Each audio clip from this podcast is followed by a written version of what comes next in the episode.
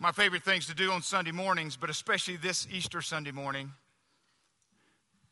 is where I live at 40th and Baseline. I get to hop on I 10 and head this way, coming up towards 51, and about the Jefferson Washington exit as I'm coming north. Like it was this morning, like it is many Sunday mornings, 5:45, 6 o'clock. A sun was coming up over the superstitions. What an unbelievable sight. See the city to your left. You normally, when I come to come to the office, I usually don't get to pay attention to those kind of things because there's too many cars. but on Sunday mornings, there's not so many. Just to see His Shekinah glory, the glory that's seen in creation, is pretty awesome. But on this Sunday morning, Resurrection Sunday, it has a special meaning. As that sun arose, He's not here, He is risen. I appreciate every day.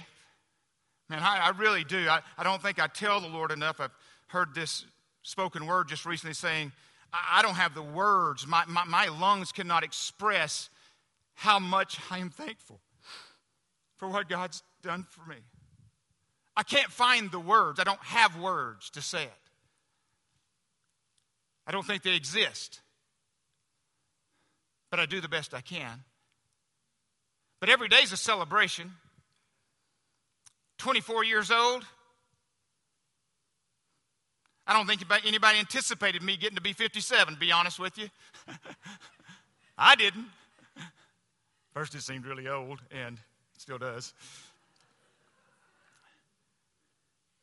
But with an alcohol problem, a depression problem, on the verge of committing suicide, minutes away, yeah, I, I probably shouldn't be here today.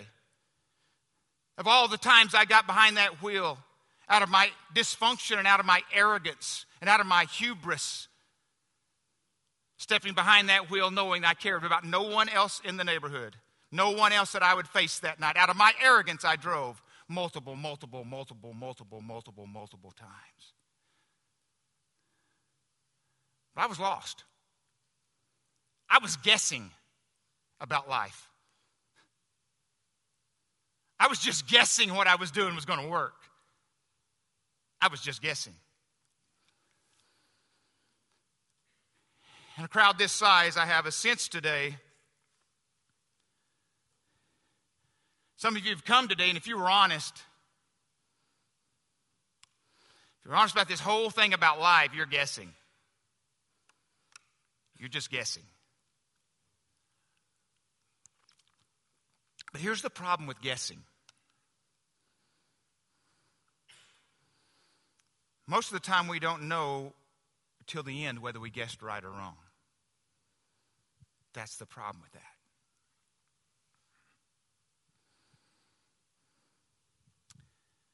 If you're guessing that way, right now, that's what's leading your life. That's what's leading your family's life. It's what's leading your, if you're, if you're married, and it's all right to guess on food. You go to a certain place and, hey, I guess I'm going to try this tonight. And you go, that wasn't a very good idea. Or, or some of you guessed on your March, March Madness brackets. How many of you guessed on that? Jan and Tori, I think, finished first and second in our family bracket, and I can guarantee you they did not do any research on that. I can promise you that. Colton, Heath, and I, I think, were the three that finished last, and we all did research on it, okay? So you're guessing, right? You're just guessing. But you know, at the end of the day, it really didn't cost us much. We didn't even put any money on it. There'll be another champion next year. You could even guess on buying a car or even a house and get it wrong and recover. But what about your spouse? if that's where the Lord's leading you. Well, let's go to another step. What about the whole idea of God? Are you willing to say, I'm willing to gamble on this guess that it's not all true? Partially true, maybe. I'm just going to hedge my bets. Because you, are told when you're investing in something, especially if you're investing for retirement, whatever it is, you're told to diversify, right? Let's put it in a lot of different places. Just in case one of them fails, the other might come through and offset that loss.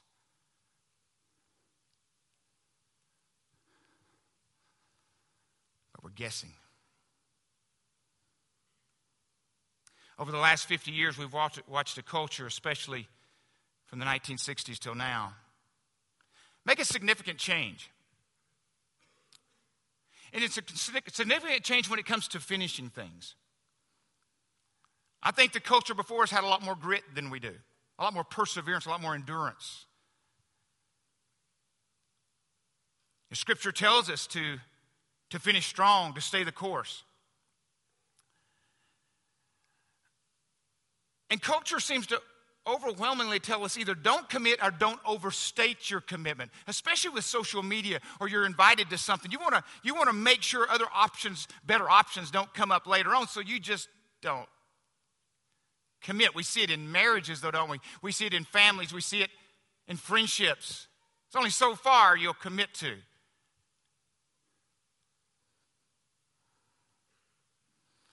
The problem with that is when you're not all in.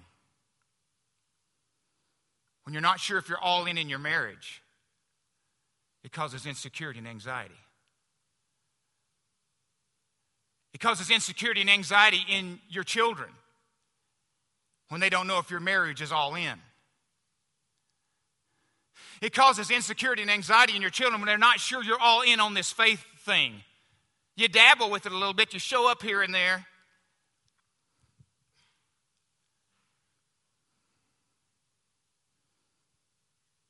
We talk about the anxiety and insecurity in our culture. We talked about that during our Shadows and Light series. Man alive, one of the reasons is because people are so insecure.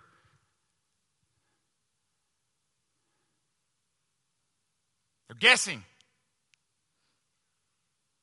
They're guessing. But then you encounter Jesus. then you encounter Jesus then all of a sudden, all the guessing gets cleared up. All of a sudden, you begin to look and go, wow, okay, I think I found the answer. I no longer have to guess.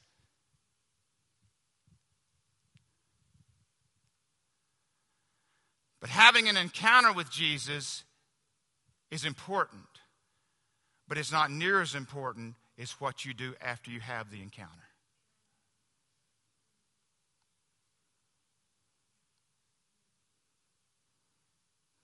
I had an encounter with him at 16, 17 years old, believe me. And for the next decade, I like to drink myself to death. It's what you do after the encounter that matters.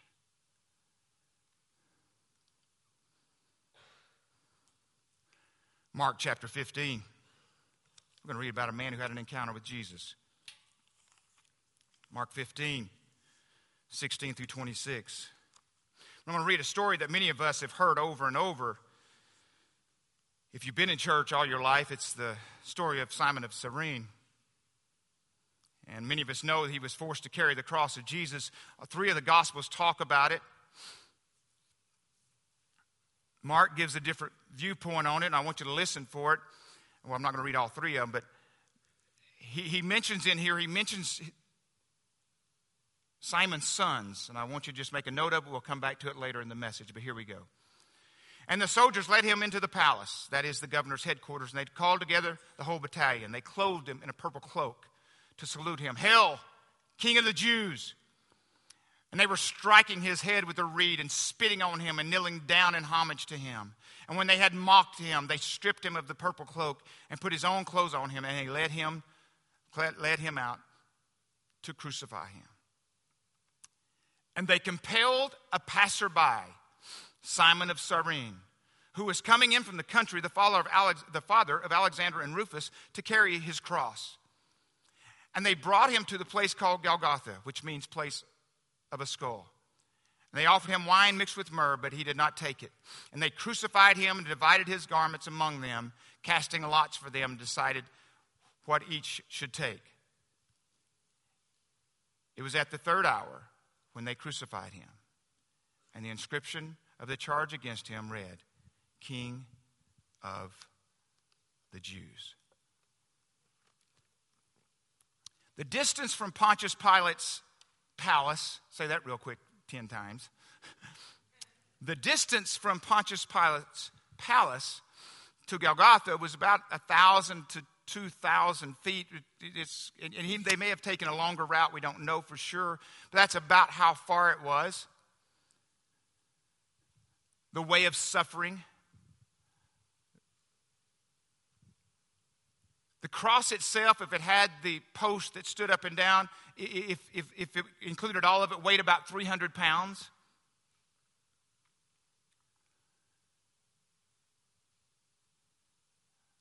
The beam that we know about weighed about 75 to 125 pounds, and, and most people believe that's what was actually being carried.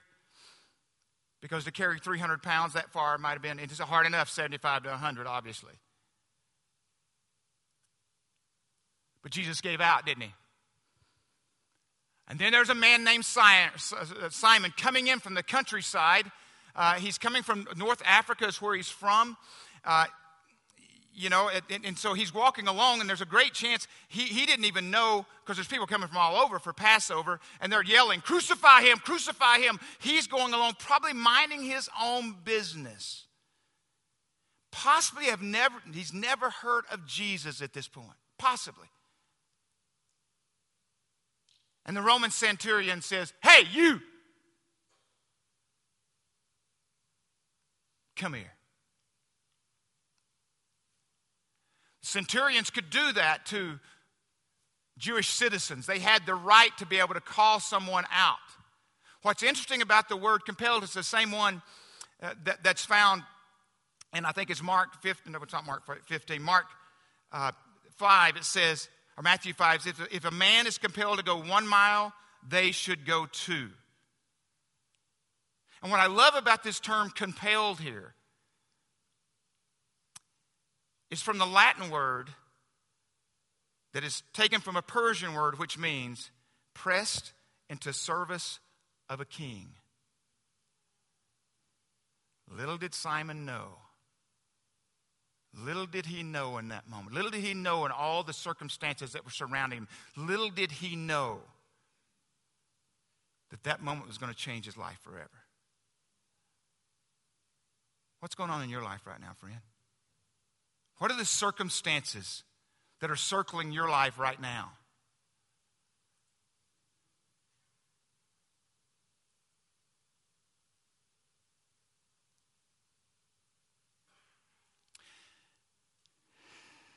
Luke 23, 26 through 33, I want to read this for you because I think it'll be important. I think about it now. Simon now is under, go ahead and put that picture back up if you would. Now, Simon Simon now is under the cross. Now, we don't know if it's the full cross, we don't know if it's the beam just itself, but now he's underneath this. He's now with Jesus. He's now trying to help him carry this cross. And this is the words he hears, and it's recorded in, in Luke. It says, The soldiers led him away. They seized Simon from Cyrene, who was on his way from the country, and put the cross on him and made him carry it behind Jesus. A large number of people followed, including women who mourned and wailed for him. Jesus turned and said to them, Daughters of Jerusalem, do not weep for me. Weep for yourselves and for your children. For the time will come when you say, Blessed are the children, women, the wombs that will never bore, the wombs that never bore, and the breasts that never nurse. Then they will say to the mountains, Fall on us, and to the hills, cover us. For if the people do these things when the tree is green, when Jesus is standing in front of them, what will happen when it's dry? Two other men, both criminals, were also led out to be executed. When they came to the place called the skull, they crucified him there, along with the criminals, one on his right, the other on his left. The question might be Did Jesus even say anything to Simon? Well, we don't know, do we? But we do know this. He was saying things to other people, and Simon was hearing it. He's hearing these prayers, he's speaking out to these women and to those around them. Don't be praying for me. You need to be praying for yourself.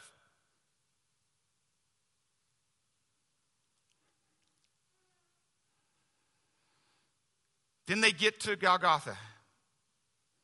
Then they get to the place called the skull. Simon would have knelt down. He'd had the cross taken off his back. And the cross would have been laid down, the main beam, put on the stipe, and they would have nailed Jesus to the cross. I don't think Simon ran that day. We don't know. I have a feeling Simon stayed for all of it. Simon, Simon had never met a man like this. He'd never encountered someone like this. But on that day, he came face to face with him.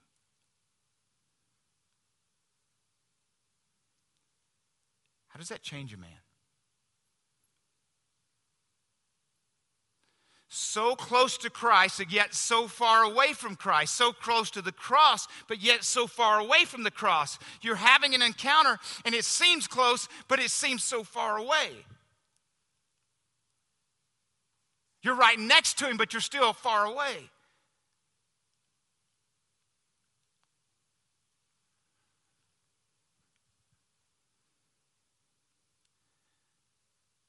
The deal is not that you had an encounter with Jesus. It's what happens after the encounter. We're no longer having to guess. At that point, we're able to say, look what's at stake here. We're able to get a clearer vision of what actually is at stake in that moment. You sense it in your spirit. You sense it in your soul. You know what's at stake. You know your family's at stake. You know your marriage is at stake. You know your legacy is at stake, not your destiny, your legacy. Many of you try to chase after your destiny at expense of your legacy.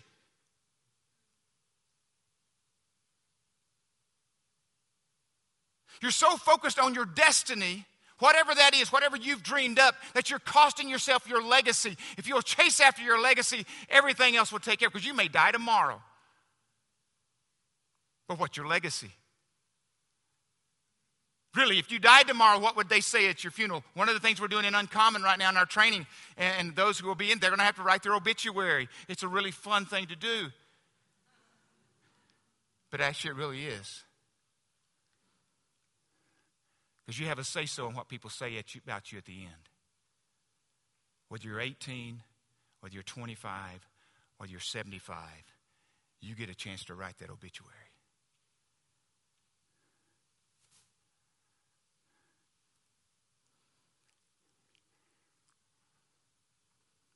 How did Simon bear that cross? How do we bear the cross like Simon? Maybe a bigger question. There are those times in our life where we come to that intersection of things, whatever that may be for you, where you're not going to operate out of your expertise. You're not going to operate out of your capability. You're going to operate by, by putting down everything before Jesus and take up your cross and follow Him. It's going to cost you pain. It's going to be suffering. It's going to be brokenness. It's going to be all those things. It's in those moments that we begin to take up our cross and follow Him. Everything you've held on to. A piece at a time, he begins to put his thumb on it. He begins to reveal it. What was okay at one time is no longer okay. And we go, I can't do this without you. Jesus says, He said, That's right. Lay it down and take up your cross and follow me. Lay it down. We're going to feel the pain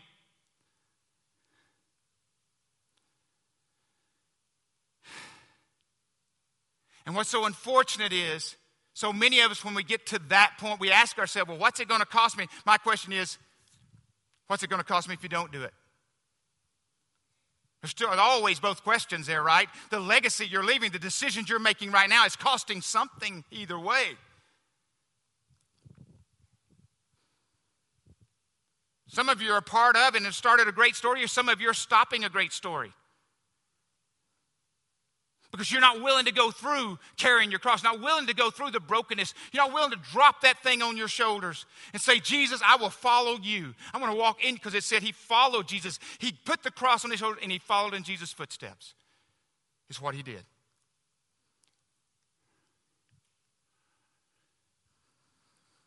Many of you have seen a statistic, the Barna study, and I've shown multiple times here. Tremendous concern inside the church. 15,000 Americans were asked about faith. And Barna broke it down in the, our right, our percentages of people who go confess and sins, number four, confess sins and ask Jesus Christ to be their Savior, about 9%. Concerned about the implications of personal sin, 39%.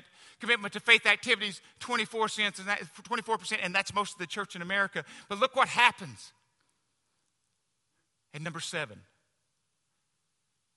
if I could write out beside it today, it is taking up your cross and following Him.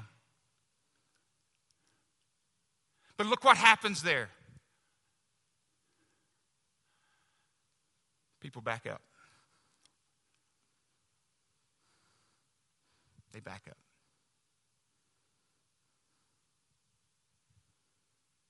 They've encountered Jesus.